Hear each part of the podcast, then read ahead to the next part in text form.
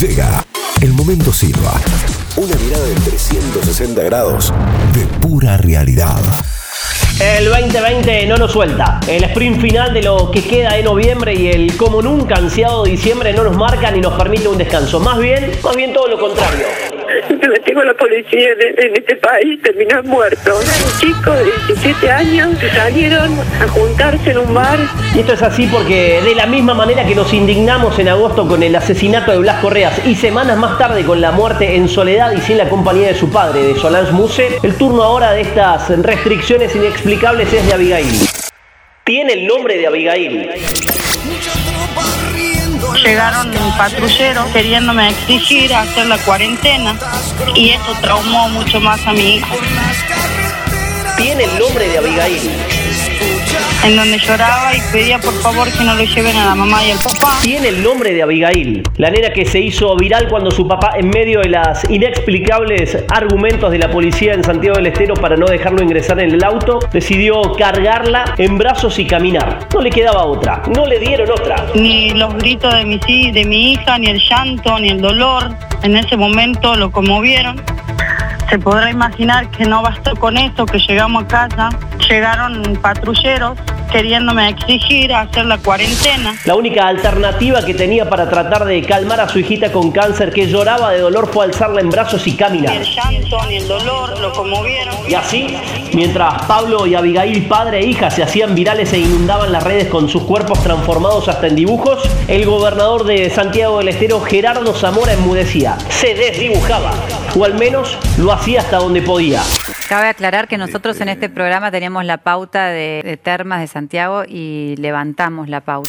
Se desdibujaba, porque después que en el programa de Mirta Legrand decidieron levantar la pauta publicitaria, trató de ensayar una disculpa. El pedido de disculpas y ponerme a disposición de Abigail, que es lo más importante. Un argumento que no sonó válido ni siquiera para los súbditos de Zamora, y mucho menos para aquellos que son críticos de sus modales de caudillo en el norte. Sin embargo, y antes de seguir, cabe... No sé, es inadmisible, inaceptable lo que pasa. Cabe hacer una pausa y dedicar un párrafo a la decisión del programa que ahora conduce Juana Viales y el notable capítulo de hipocresía.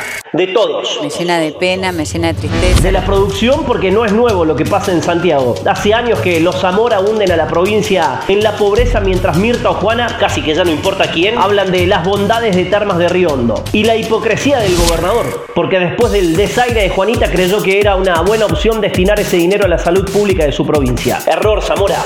Teléfono, Zamora. Una pifia más de las tantas que lleva en la provincia que administra como un feudo, pero de la que recién ahora se están enterando muchos. Ahora sí volvamos a lo importante, a Abigail y su salud. Del resto ya se deberían encargar otros. La nena de 12 años trasladada a un hospital de Buenos Aires se debate entre la vida y la muerte. Y las últimas imágenes que tienen de ella sus amigos, amigas y hasta familiares, se la ve llorando de dolor. O sea, es algo que sinceramente ya no sé ni qué decir porque no encuentro palabras. Se la ve llorando de dolor, de impotencia, de ver cómo en su provincia un patrón de estancia le dice vos sí o vos no a los que pretenden ingresar a Santiago. La nueva normalidad es así, de restricciones y flexibilizaciones que dependen de la cara, del rostro o del estado de ánimo del policía que te toque y sus ansias de autoritarismo. Y les pasó a todos, y lo sufrieron todos. Blas, Solange, Abigail y una lista de muchos que no tienen nombre, pero tampoco se pudieron hacer virales. Y esa nueva normalidad ocurre, y la vieja normalidad, la que viven los políticos, sigue siendo la misma. Entonces Zamora sonríe, Gildo en Formosa hace lo propio y Cristina, tras una absolución más por una causa que hasta ayer se abría en su contra, también sonríe. Sí, Cristina también sonríe. De la nueva normalidad de Abigail a la vieja normalidad de Cristina. Así empieza a despedirse este horrible 2020. Todo cambia o nada cambia.